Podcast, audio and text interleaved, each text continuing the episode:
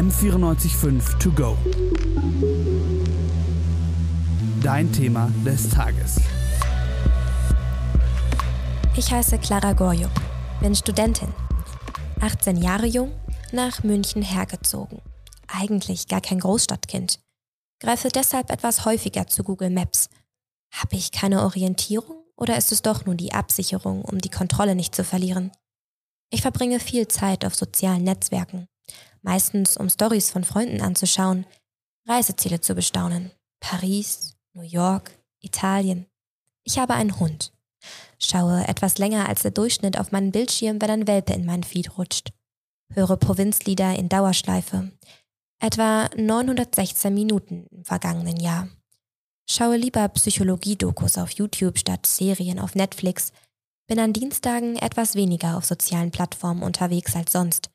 Vielleicht, weil ich lerne, beim Sport bin. Etwa 300 Suchanfragen stelle ich Google am Tag. 295 davon vergesse ich sofort wieder, weil sie mich eigentlich gar nicht interessieren. Genau wie mein überfülltes Mailpostfach mit Werbung und Angeboten. 18.772 ungelesene Mails. Zalando, Best Secret, Naked. Warum bestelle ich es nicht ab? Ich ernähre mich vegetarisch, bin aber nicht aktivistisch, suche nach passenden Rezepten.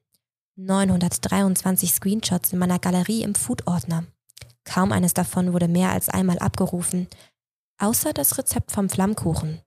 Etwa mein Lieblingsgericht? Hi, ich bin Clara und laut meinen Daten genau so. Willkommen zu einer neuen Podcast-Folge von M945 To Go. Mein Name ist Clara Gorjup und heute geht es um unsere kleinen Geheimnisse in den Tiefen des Netzes. Unsere Daten. Klar, Datenschutz gehört zum gängigen Vokabular und dass die Preisgebungen von Informationen im Netz mit Vorsicht zu genießen sind, das scheint auch logisch.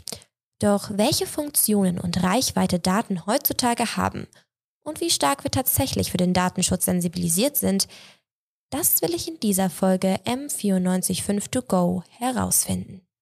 Täglich verraten unsere Anfragen bei Google, unsere Likes auf Instagram, die Klickgeschwindigkeit bei YouTube, das Newsletter-Abonnement im Postfach, wie wir uns fühlen, was uns beschäftigt, aufregt und interessiert. Millionen an Daten werden nebenbei in riesigen Datenbanken gespeichert. Und dann? Dann bekommen wir genau die Schuhe angezeigt, die wir uns die ganze Zeit schon kaufen wollten. Uns werden Profile angezeigt, die unser politisches Interesse vertreten. Google Maps führt uns automatisch nach Hause. Die Stories unserer besten Freunde ploppen ganz vorne in der Leiste auf und ich finde in wenigen Sekunden Ärzte, die heute noch einen Termin haben. Es werden Algorithmen konfiguriert. Es gibt je nach Anwendungsgebiet verschiedene Definitionen eines Algorithmus. Liest du im Zusammenhang mit Social Media etwas über einen Algorithmus, ist damit eine Art Filter gemeint. Dieser kann Postings auf Instagram oder TikTok nach Inhalten und Hashtags auslesen und diese entweder in einem breiten Publikum ausspielen oder nur wenigen Menschen anzeigen. Man könnte das Ganze aber auch so sehen. Uns werden die Schuhe angezeigt, die wir nach mehrfacher Werbung immer häufiger angeklickt hatten. Google Maps weiß, wo wir wohnen, uns oft aufhalten, wie wir uns fortbewegen. Die Stories unserer meistgestalkten Personen werden uns zuerst angezeigt, damit wir ja nicht vergessen, dass wir gerade nicht feiern sind. Vielleicht, weil es uns gar nicht so gut geht. Schließlich googeln wir seit Tagen nach einem freien Termin bei Hausärztinnen in der Nähe klingt wie ein digitales Tagebuch. Persönlich, wertvoll, intim. Und wir schreiben es weiterhin, ganz automatisch. Es stellen sich also lauter Fragen. Was teilen wir eigentlich wirklich mit der Welt, mit Unternehmen, mit unserer Datenbank? Und sind wir uns dessen eigentlich bewusst? Dr. Valerie Hase forscht an der Ludwig-Maximilians-Universität München zur Nachrichtennutzung auf digitalen Plattformen. Klar, da spielen Daten auch eine wichtige Rolle. Das vermutlich fehlende Bewusstsein für die Freigabe und Preisgebung unserer Daten erklärt sie mit einem Phänomen. Es gibt in der Wissenschaft das sogenannte Privatheitsparadox. Ähm, und das heißt so viel wie, dass viele Menschen denken, sie haben ein relativ gutes Verständnis davon, wie sie sich auf sozialen Medien schützen können und was sie dort machen.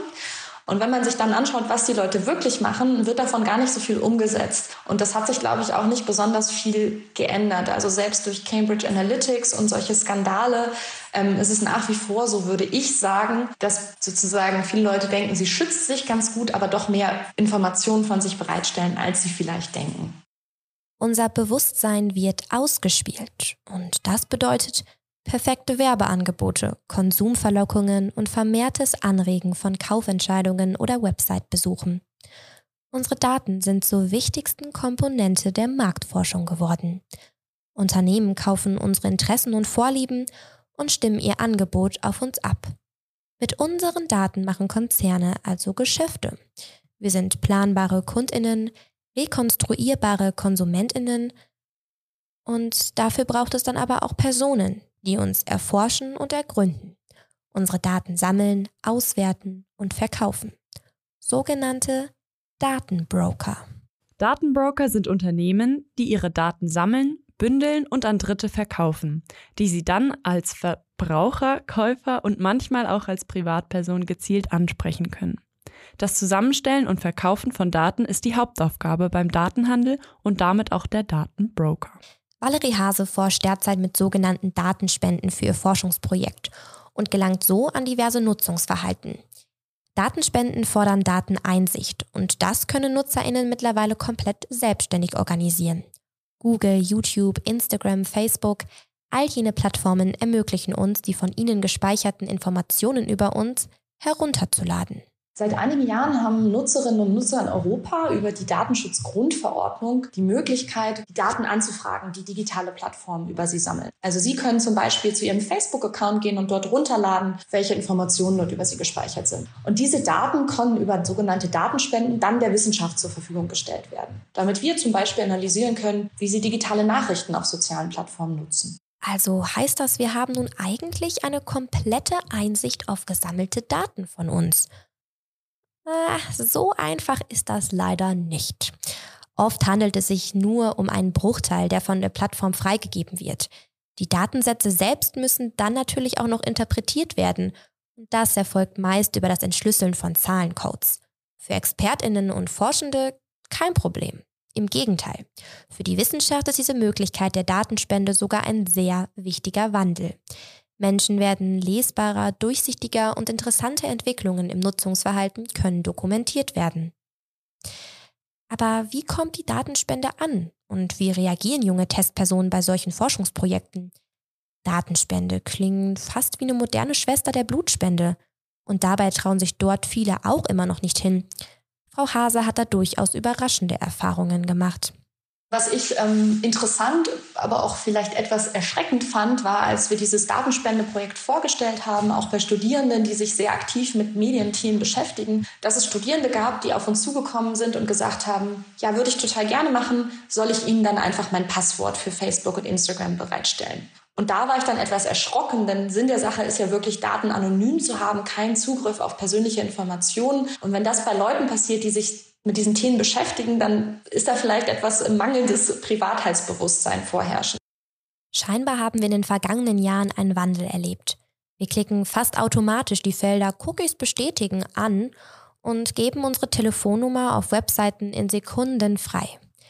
Haben wir denn etwa gar keine Autonomie mehr über unsere Kaufentscheidungen und lassen uns manipulieren?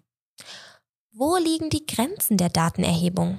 Die Machine Learning-Algorithmen, also das aus den Daten Wissen ziehen, verlangt immer sogenannte Labels. Das heißt, was passierte in dem Moment wirklich? Also Beispiel Interesse an einem blauen Koffer. Dazu muss irgendwie klar sein, dass ich erstmal einen Koffer überhaupt suche. Dann habe ich vielleicht eine Suchanfrage bei Google gemacht und man weiß, das Wort Koffer tauchte direkt auf. Bei vielen anderen Sachen, von denen wir glauben, dass man es rauslesen kann, bin ich gut drauf, bin ich nicht gut drauf? Das lässe sich möglicherweise durch einen Algorithmus ableiten.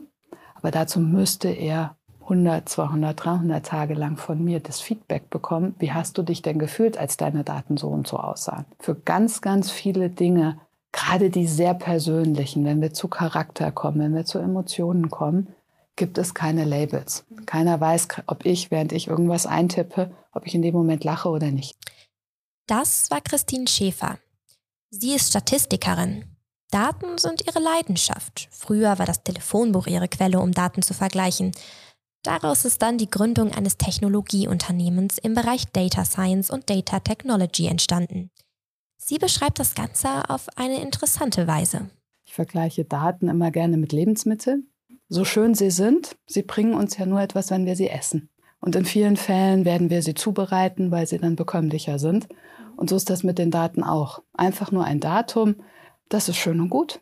Aber richtig spannend wird es, wenn wir es nutzen und wenn wir daraus Mehrwerte generieren. 2018 wurde Christine Schäfer Mitglied der Datenethikkommission. Diese ist eine Erweiterung zur Ethikkommission mit einem besonderen Schwerpunkt auf digitaler Entwicklung.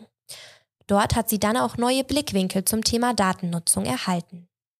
Es kann auch unethisch sein, Daten nicht zu nutzen. Wenn man an den, an den Medizinbereich denkt, wie viel Leid müssen Menschen noch immer ertragen? Möglicherweise ist die Information schon in unseren nicht gut digitalisierten Krankenakten und ob das nun, und da bin ich auch offen, es muss nicht nur universitäre Forschung sein. Ich finde auch, dass wirtschaftsorientierte Forschung, wenn sie uns zu Medikamenten und Behandlungsmöglichkeiten bringt, durchaus auch von diesem Datenschatz partizipieren sollte. Und das ist, wäre etwas oder das ist etwas, was mir sehr, sehr wichtig ist, dass wir uns klar machen, als Gesellschaft, wo wollen wir die Datennutzung? Also entscheide ich mich dafür, dass meine Daten oder was auch immer, ähm, bei Organspende haben wir das auch, entscheide ich mich persönlich, dass meine Organe genutzt werden sollen. Das heißt, die Grundeinstellung ist keine Nutzung, außer man stimmt zu. Oder ist es genau die andere? Die Grundeinstellung ist, es wird genutzt, außer es gibt einen Widerspruch. Und diese Diskussion müssten wir noch viel klarer führen, um auch die Mehrwerte, die wir erreichen können, wirklich zu nutzen.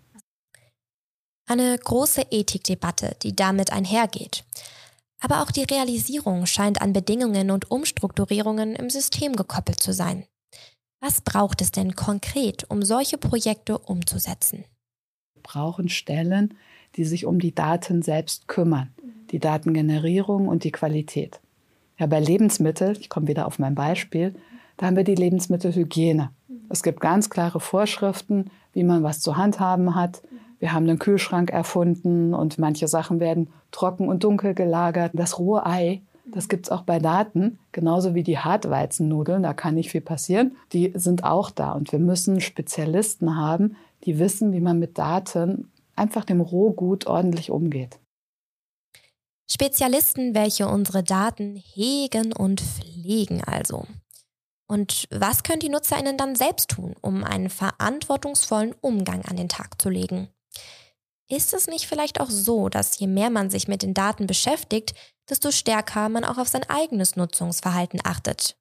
Was die Expertinnen Frau Hase und Schäfer konkret tun, erzählen sie nun selbst. Ich denke schon, dass es notwendig ist, sich zu überlegen, welche Informationen man wo auf digitalen Plattformen über sich bereit ist, bereitzustellen das hängt sicherlich auch von, davon ab, wo man lebt, was mit diesen Daten gemacht werden kann oder auch gemacht wird und auch wo Plattformen sozusagen verankert sind. Also ob die zum Beispiel in Europa ihren Standort haben oder nicht. Grundsätzlich denke ich, es ist ein sensibleres Bewusstsein dafür, die eigenen Privatsphäre-Einstellungen auf sozialen Plattformen vielleicht nochmal zu checken und zu schauen, was man da erlaubt und was man nicht erlaubt. Der erste und beste Schritt, um ein bisschen sensibler mit eigenen Daten umzugehen. Ich gehöre zu den Leuten, die alle Cookies ablehnen und wenn es fünf Klicks länger dauert und ich gucke ganz genau, gibt es diese berühmten Dark Pattern, mhm. ist also wieder wunderbar in grün und groß blinkend, alle Cookies akzeptieren am Leuchten oder also da bin ich ganz schlimm. Mhm. Ich achte auch unglaublich darauf, was für Geräte in meinen Haushalt kommen. Ähm, wenn die noch gar kein WLAN können, fantastisch. Ja, das ist wunderbar. Mhm. Eine Orangenpresse braucht auch einfach nur Orangenpressen. Auch wenn Datensätze immer komplexer werden, unser Zuhause immer stärker personalisiert und unsere Filterbubbles immer enger zusammenwachsen, sollten wir uns nicht blind durchs Netz klicken. Daten sind wie Lebensmittel, so beschreibt es Frau Schäfer und betont den richtigen Umgang, Pflege und die Verarbeitung. Daten sind unsere Freunde und können auch Helfer sein. Aber mit jedem und überall alles teilen, das hat wenig mit wahrer Freundschaft zu tun. Also vielleicht die Cookies doch mal im Regal liegen lassen und die Inhaltsstoffe etwas genauer durchlesen. Denn hier noch ein kleiner Merksatz von Frau Schäfer. Ein hoher Preis oder ein fairer Deal? Das kommt ganz auf den Winkel der Betrachtung und die ethische Hinterfragung nach einem Nutzen für die Gesellschaft an. Danke fürs Zuhören bei dieser Folge rund ums Thema Daten. Wir wissen jetzt, dass du M945-Hörer oder Hörerin bist. Vermutlich in den 20ern. Vielleicht Studentin? Falls du jetzt noch Lust hast zu schauen, was man wissenschaftlich anhand von Datensätzen über eine fremde Person aussagen kann, empfehle ich dir wärmstens die Doku Made to Measure. Ein dokumentiertes Forschungsprojekt mit Dystopie-Charakter. Aber keine Sorge. Die Gedanken sind frei. Das war eine Folge des Podcastes M945 to go. Ich bedanke mich bei meinen Interviewpartnerinnen Frau Hase und Frau Schäfer und natürlich dem fleißigen Podcast-Team fürs Schneiden. Der größte Dank geht selbstverständlich an die Hörerschaft. Liebe Grüße an Mama und Papa. Und ganz München natürlich. Mein Name ist Clara Gorjup und ich werde jetzt erstmal Cookies deaktivieren. Bis zum nächsten Mal. Ciao, ciao. M945 to go.